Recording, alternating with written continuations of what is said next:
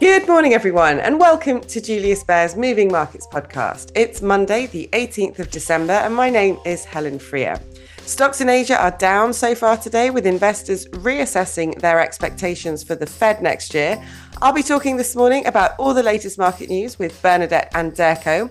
And then I'll be speaking to Mensur Pocinci, our head of technical analysis, and I'll be asking him if he thinks equities can keep rising. But first up is Bernadette. Good morning, Bernadette. Good morning, Helen. So let's start quickly with last week. It was a busy central bank week, as we've already talked about a bit on the podcast. Um, the US Federal Reserve kept interest rates unchanged um, in the range of 5.25% to 5.5%. And on Thursday, both the Bank of England and the European Central Bank also kept their respective rates on hold. How did the markets end the week then on the back of this? Yeah, well, uh, European markets closed slightly higher on Friday, rounding off a positive week after this uh, deluge of policy decisions. The uh, US markets ended mixed. We had the Dow Jones Industrial Average up 0.2%. Doesn't sound like much, but it did set a new intraday record. And the Nasdaq Composite was 0.4% higher. The Nasdaq 100 ended Friday at 16,623 spot 45. That's a new closing high. It uh, tops a record that dates back to November 2021. Uh, in contrast, the S&P 500 was little changed on the day, but saw its longest string of weekly gains since 2017. Outperformers there were technology, consumer discretionary, and telecoms. And uh, just for people who'd like to look at the month, the broad market index was up 3.3% for the month. Uh, the Dow was at 3.8% for the month, and the Nasdaq was up 4.1% for the month. Okay, so that's the end of last week. And this week, how have markets kicked off the week in Asia? Well, yeah, following their rally last week, this morning's been something of a, a, damp squib, unfortunately, Helen, and the, the blame's being put firmly at the door of the US Fed officials who started making their statements at the end of the week uh, following the Fed rate decision. On Friday, the New York Fed President John Williams led the charge of officials in saying it's too early to begin thinking about lowering borrowing costs. Uh, the Atlanta Fed President, Raphael Bostic, who votes on monetary policy next year, said that he expects two rate cuts in 2024, but not starting until the third quarter.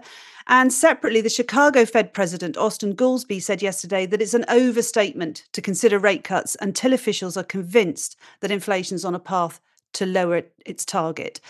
Um, swaps traders have now trimmed their bets on cuts in 2024 to just under five cuts from the six that they had in place before the latest Fed rhetoric.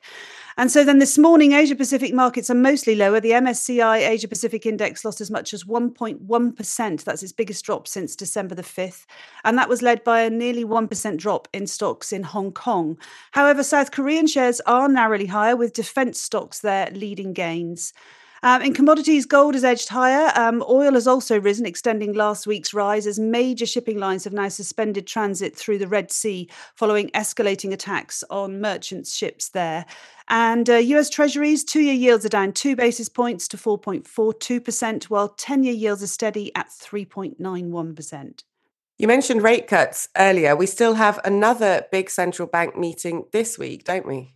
Yeah, that's right, Helen. Japan's central bank is beginning a two day policy meeting today. Um, speculation has grown that the Bank of Japan is soon going to end the world's last negative rate regime. But uh, economists still see April as the most likely timing for a change, with only around 15% of economists surveyed by Bloomberg expecting Governor Kazuo Ueda to pull the plug on negative rates in January. And in other news, I've seen a headline about some sort of iPhone ban in China. What are the details there, Bernadette? Yeah, that's right, Helen. Bloomberg's highlighting today a, a, an older story, but it seems to be rearing its head again. More Chinese agencies and government backed firms across the country have now ordered their staff to stop bringing iPhones and other foreign devices to work. This is uh, setting in motion an unprecedented uh, prohibition that's likely to block both Apple and Samsung from parts of the world's biggest mobile market. This started some time ago, but now multiple state firms and government departments across at least eight provinces have also instructed their employees in the last month or two to start carrying only local brands. Um, this much broader coordinated effort marks a dramatic quickening in Beijing's campaign to wean itself off American technology. And obviously, this sort of coincides with the resurgent popularity of uh, the local brand Huawei Technologies. Okay, and anything else we should be watching out for? Well, yeah, um, in the UK, there's uh, recession fears uh, rising again. There's a threat of a downgrade this week to the previous GDP estimates that had actually raised hopes that the UK might have been avoiding a contraction. So, whilst initial estimates of UK gross domestic product in the three months until September 2023 showed zero growth, retail sales have come in slightly weaker than first thought. And that might be all it needs just to shave a, a couple of tenths of a percentage point from growth when the revised data is released on on Friday. And although that sounds terribly small, um, even a change that minor could actually revive talk of a technical recession, which, as we know, is defined as two consecutive quarters of contraction.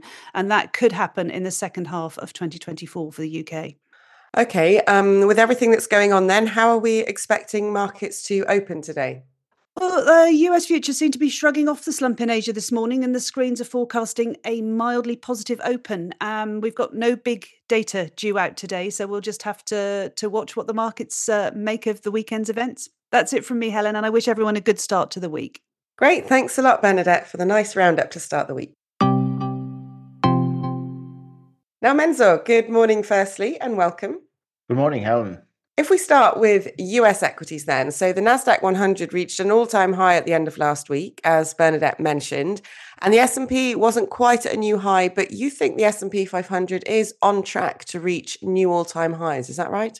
Yes, I mean we have no doubt about this. Uh, so what have we seen in the market? We have seen seven consecutive weeks of gains for the S&P 500 and the Nasdaq Composite. And of course, intuitively, investors might be uh, might be concerned that uh, markets are overbought, but basically, this is a uh, confirmation of broad-based demand for equities. So when we look historically, what has happened historically after seven weeks of consecutive gains, the S&P on average advanced another nine percent, and the Nasdaq Composite another twenty-one percent.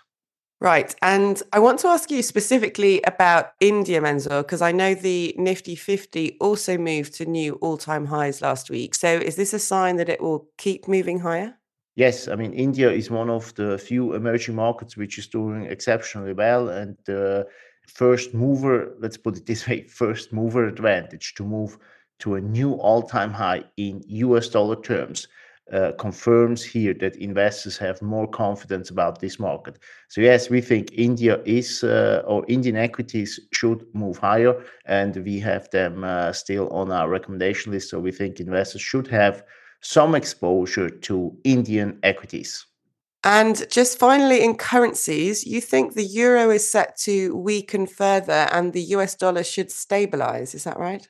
Yes, I mean, we had some volatility in the last uh, week with the with steep decline of U.S. interest rates.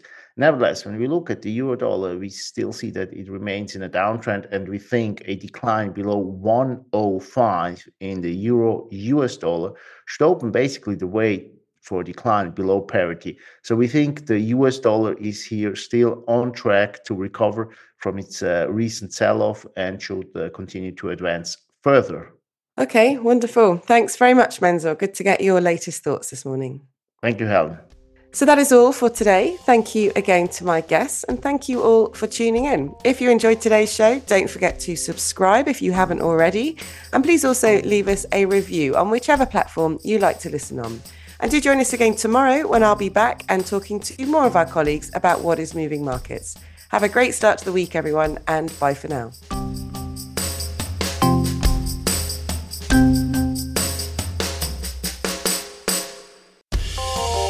The information and opinions expressed in this podcast constitute marketing material and are not the result of independent financial or investment research.